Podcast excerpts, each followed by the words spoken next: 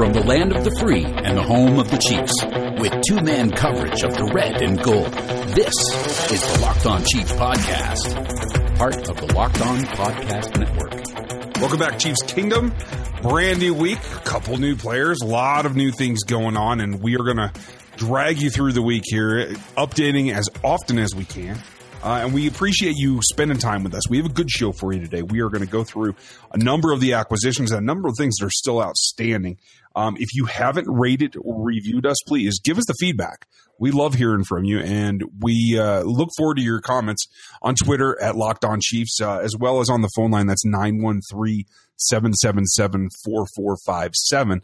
Uh, we know we have a couple of voicemails outstanding, and we're going to get to those here this week. Thank you very much for listening. We really do appreciate it. And like Ryan said, give us a rating and review. Uh, hit me up on Twitter, at Locked On Chiefs. Uh, always talking about the moves the team is making. Uh, I am Chris Clark. I am the managing editor of LockedOnChiefs.com.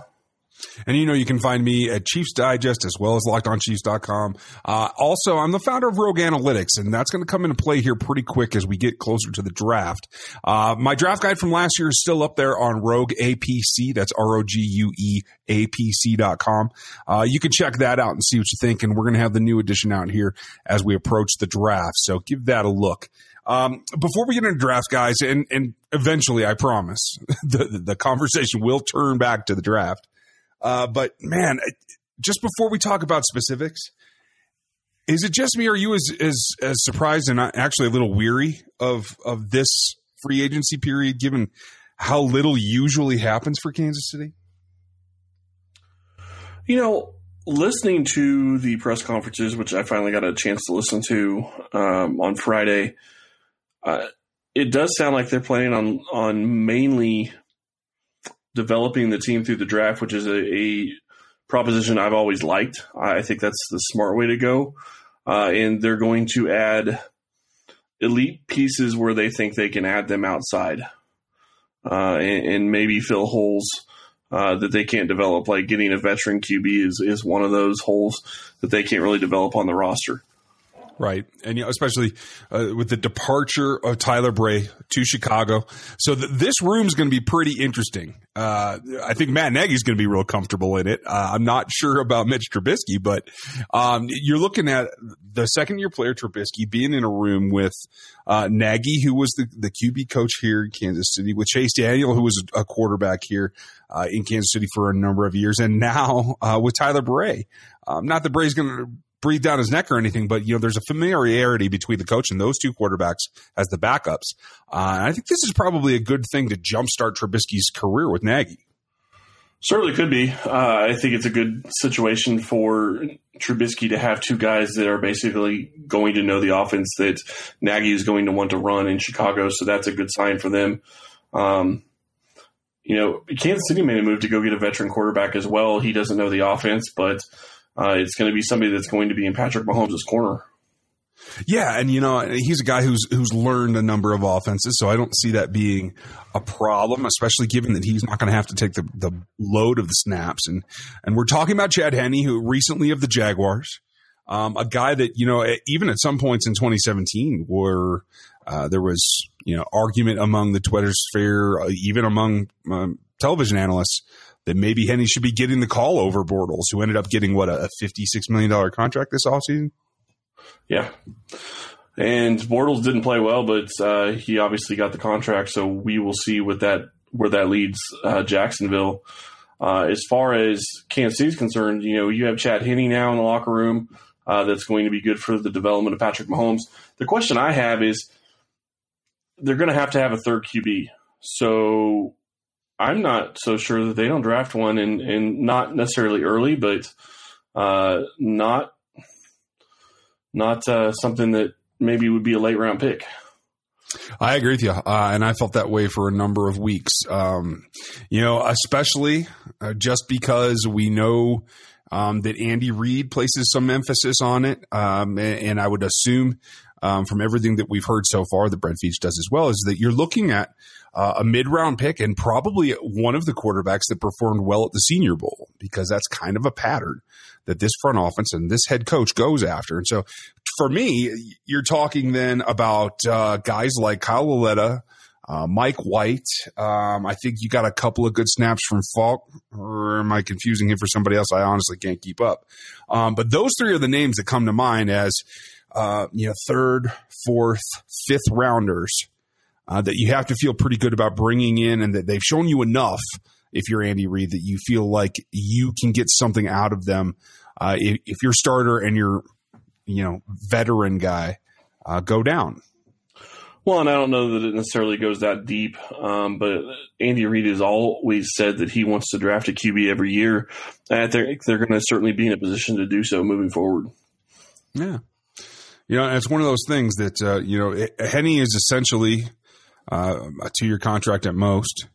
Um, so you know, if you draft a guy that can, can play and, and gets camp reps, you have a backup of the future.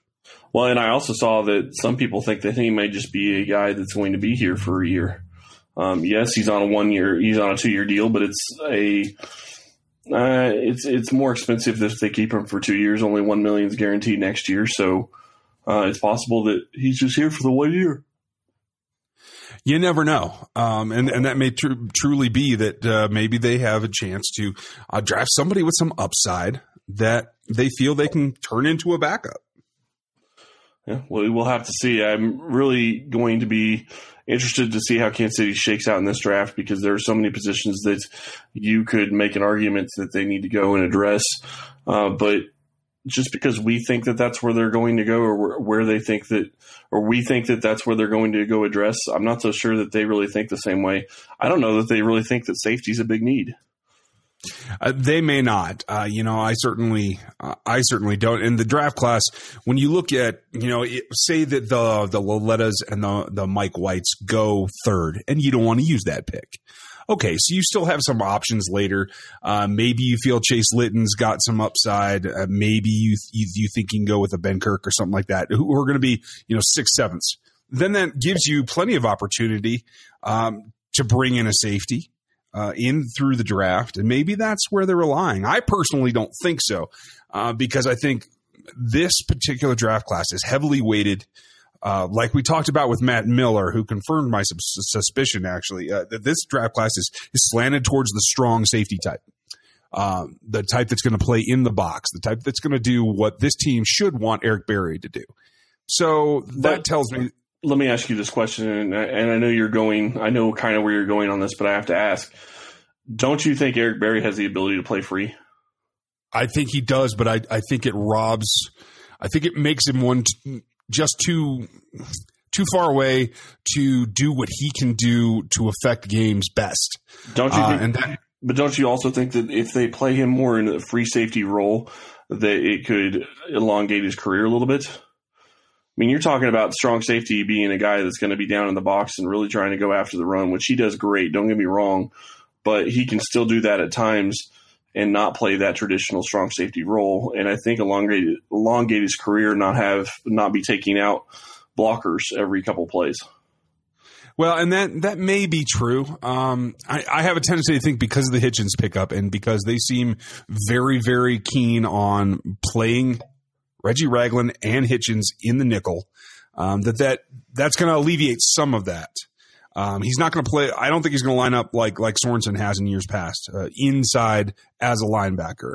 And if it were that case, then I would agree with you. Uh, but I think letting him play, go back to kind of that spur role that we saw a few seasons ago, I think that's really ideal because he can come downhill when he needs to, but he can also play in space. And I, I think that's the best of both worlds because he's such a unique athlete that he really can do everything. Uh, I just feel like sticking him at the back of the defense, especially knowing that, like we heard from uh, David Amerson through Terez Paylor, that, that the team wants to get back to a press man kind of coverage scheme. That that tells me that they want to play single high. Leaving Eric Berry at the back of the defense, not able to exert his will and his force on the line of scrimmage or, or near it at least. Uh, I, I think that is probably the least effective way to use him in my mind.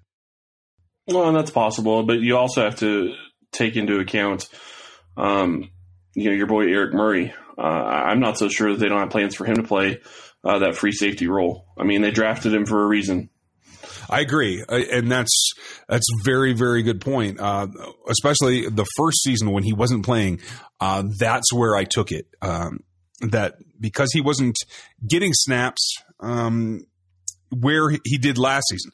Uh, in 2017, when they, when they put him into service, put him up in the line of scrimmage, tried to get him to take tight ends. Uh, clearly, he cannot do that. I think he's more apt to cover a slot receiver than he is a tight end. Um, so in that case, like you said, maybe they do want him to take over Parker's role, uh, as we know that we've seen them roll Parker up, and that's that's another aspect of, of what you were talking about with Berry your free safety, if it does end up being a guy like Eric Murray who can come down and cover slots, uh, Eric Berry gives you that ability to just rotate your safeties. No one has to come off the field. No one has to change anything because that switch is perfectly fine in both cases.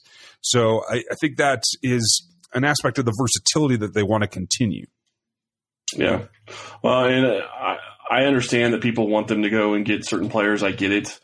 Uh, I just think the reality is is that they're not going to find every. Pl- they cannot go out and spend a ton of money. They don't have uh, this year.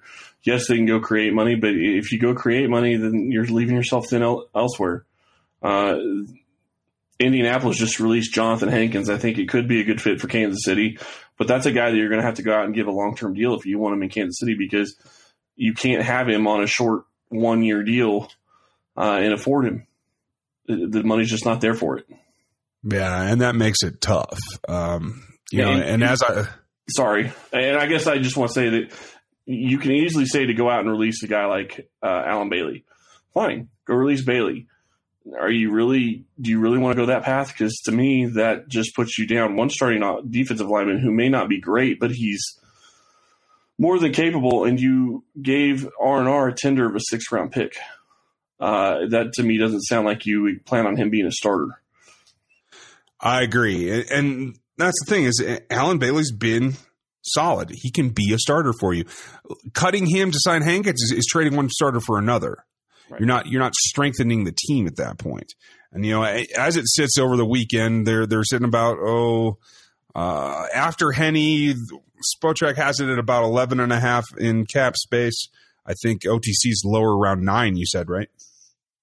Well, I'm guessing just based on what I know about Henne and, and that Sherman wasn't on there. So if Spotrac has Sherman on there, that's a little bit of a different story. But um, I'm not sure if they do or not. I haven't looked at that specific site. I am checking it now. And no, his contract is not included yet. Yeah. So, in from my understanding, that's a one year deal for two million. So, I mean, you're really down about seven, which is a little bit more than your draft class and then it gives you room to make moves during the offseason. Uh, don't think you're going to go much lower than that. If you're going to go lower than that, you got to restructure somebody and extend somebody. And maybe you go out and you say, hey, Allen, why don't we give you two more years in your deal and we'll extend you and we'll give you a signing bonus of your salary for this year and spread it out over three years and you have lower uh, salaries over the next two. Maybe he'll go for something like that. That lowers his cap number, gives you more room to go out and get another guy. And, and the other side of this free agency period is uh, there is a secondary free agency period that nobody's talking about right now. And I get it. It's because everybody wants to uh, be excited about the uh, current free agency period, but you have the period right after the draft. There's going to be guys that are going to be let go because somebody just got drafted to replace them.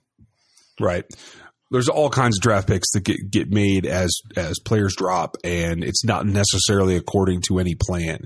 So yeah, you're right. There are then casualties that are let go and found without a team uh, at a at a late point in the off season. So I, I think the cap situation, you know, that was the one thing uh, Tyrann Mathieu signed over the weekend as well.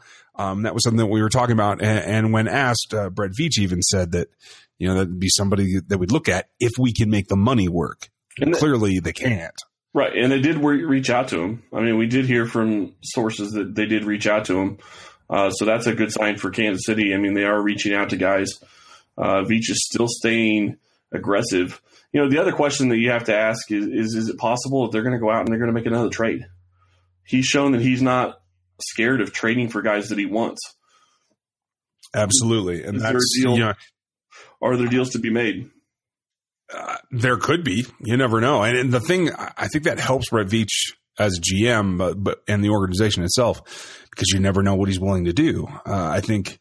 I think part of it's a little brash. I think he overpaid for both uh, of the huge free agent signings, but I think he was in a position where if he really wanted them, and it's clearly that he did, uh, that he had to overpay a little bit. But it's put them in a situation where uh, more free agency right now is probably a long shot. And getting back to the the free safety part of it, my only concern is is you've asked Eric Murray to come in as a cornerback to transition to a safety uh, that played up against tight ends uh, and near the line of scrimmage last season, and now you want to have him change again and have him become a free safety.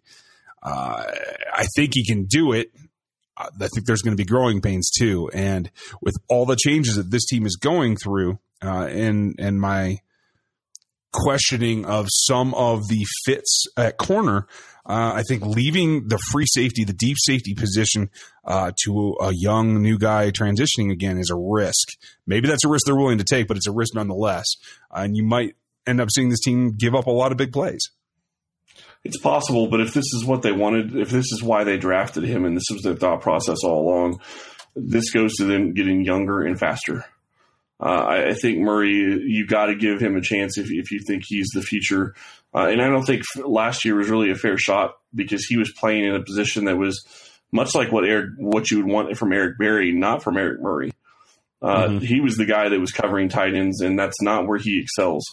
Uh, I so I do think that he there is still ability there that they haven't they haven't gotten to yet. So I, I think there's going to be I, I think he's going to be their starting free safety unless they go out and they draft somebody in the second round, which is completely possible, or you know even later. The nice thing about defensive line is defensive line usually is, especially in a three four, gets pushed down the draft board, uh, especially at nose tackle, which is where Kansas City right now doesn't seem to have anybody.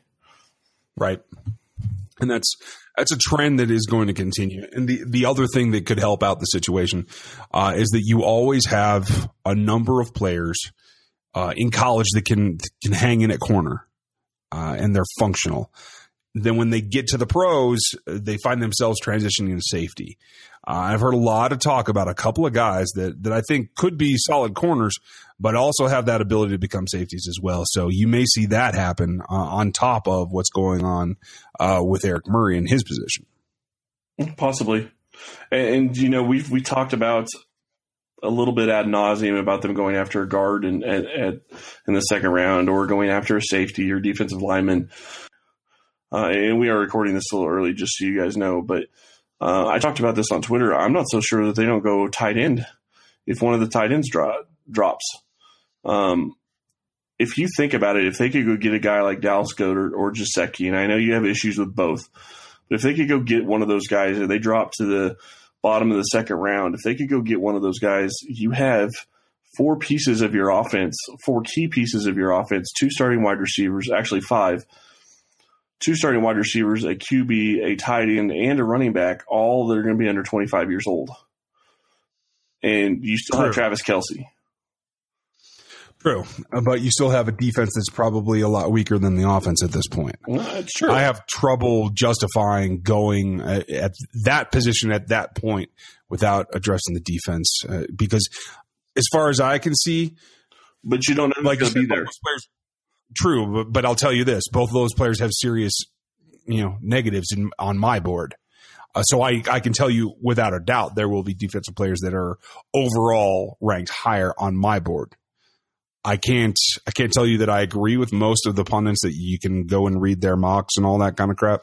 Uh, but more importantly, I can't tell you that Brett Veach and Andy Reid don't agree with me. They seem to be focused on making this offense as stout as they possibly can. Uh, and I'm just trying to hold the line against returning to the Vermeil years. So really, that's the question. Well, but then the question becomes: Is it possible that they could be returning to the Vermeil years for a year, knowing that they can't fix the defense in one off season? Yeah, possibly. I mean, if you look at okay, so one of the things that I always like to go look at uh, when we're look when we're talking about the cap is uh, over the cap has it broke out what Kansas City has spent on contracts on both offense and defense. Um, and right now, they have nine more, almost 10 million. No, sorry, almost 12 million more invested on the defensive side of the ball than they do the offensive side of the ball. Mm-hmm. And and like four more players, I believe.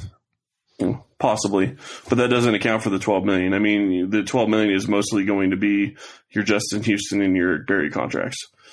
Right. And I'm yeah, not I saying mean, those are the two. Right. And I'm not saying get rid of those guys. That's not where I'm going with this. My point is they are heavily invested in the defense right now. They realize that they're going to have to, they're making cuts, they're making changes. I'm wondering if they're trying to get the offense up and going this season, knowing that the defense probably is going to take maybe a small step forward this year, but not as big as a step as it could next year uh, with the ability to add more talent. And they still have guys that they drafted last year that didn't play much, or the year before. Dadi Nicolas could provide some extra pass rush. Tanoh Kpassagnon, who knows where he's going to be playing this year? I mean, it looked like they, they were going to try to make him a DN, and now it looks like they're going to make him an outside linebacker. I'm not sure where he's going to be playing.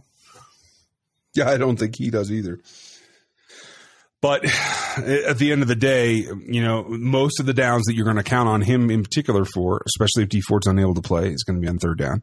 And they're going to likely be in the nickel. So he's going to be back to playing a 4 3 D end, uh, which is what he did in college. Uh, and I think that's that's a situation that he can he can excel under, or at least make progress. Maybe excel is too strong a word.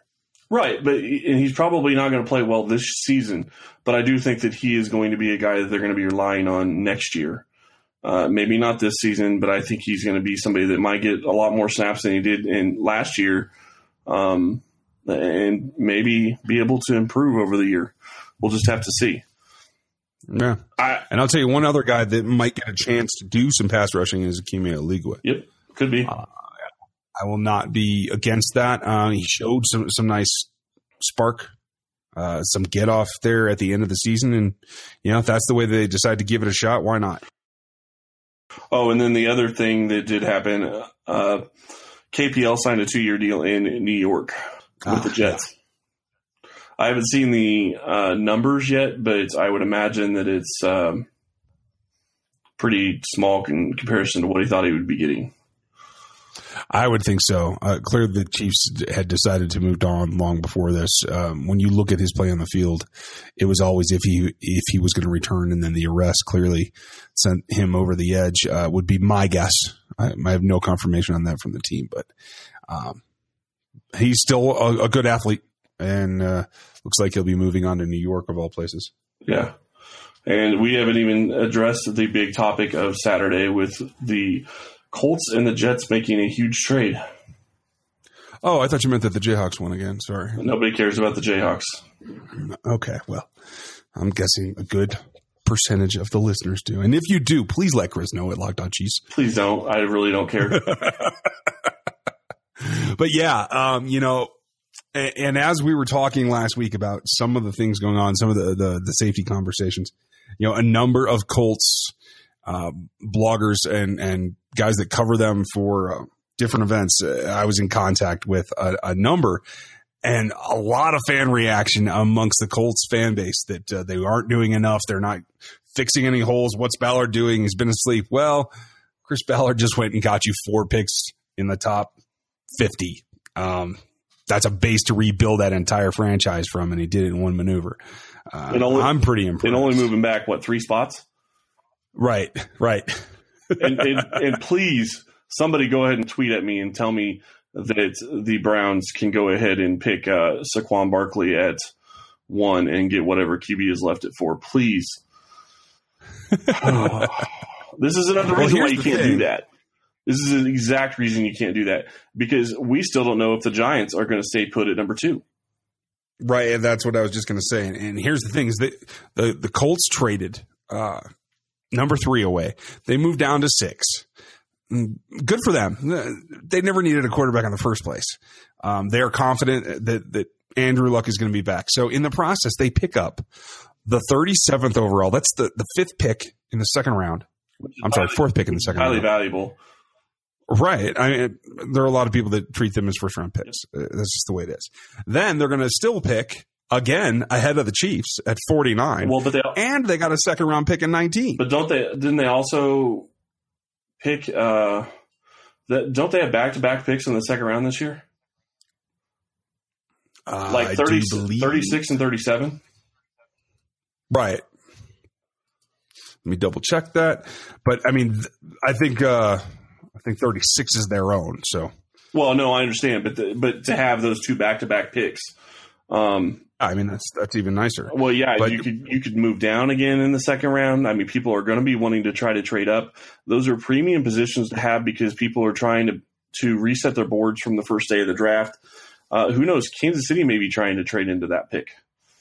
I was going to say, you know, if anybody uh, they feel they have enough relationship with to try and trade up with, why not try to get into the 30s? Why not try to get to even if you're only moving up to this this new pick uh, in the 40s. It's still a little bit better than what you have. I mean, 49th over where they're at now is not that big a deal, but you know, if you can get up into the early part of the second round uh, and you have two thirds to do it with, maybe that's enough, and you can pick up what maybe the, the Chiefs may find is is a player that uh, they clearly feel is head and shoulders above uh, the others that are going to be in that particular area. As it unfolds, I expect to see some action.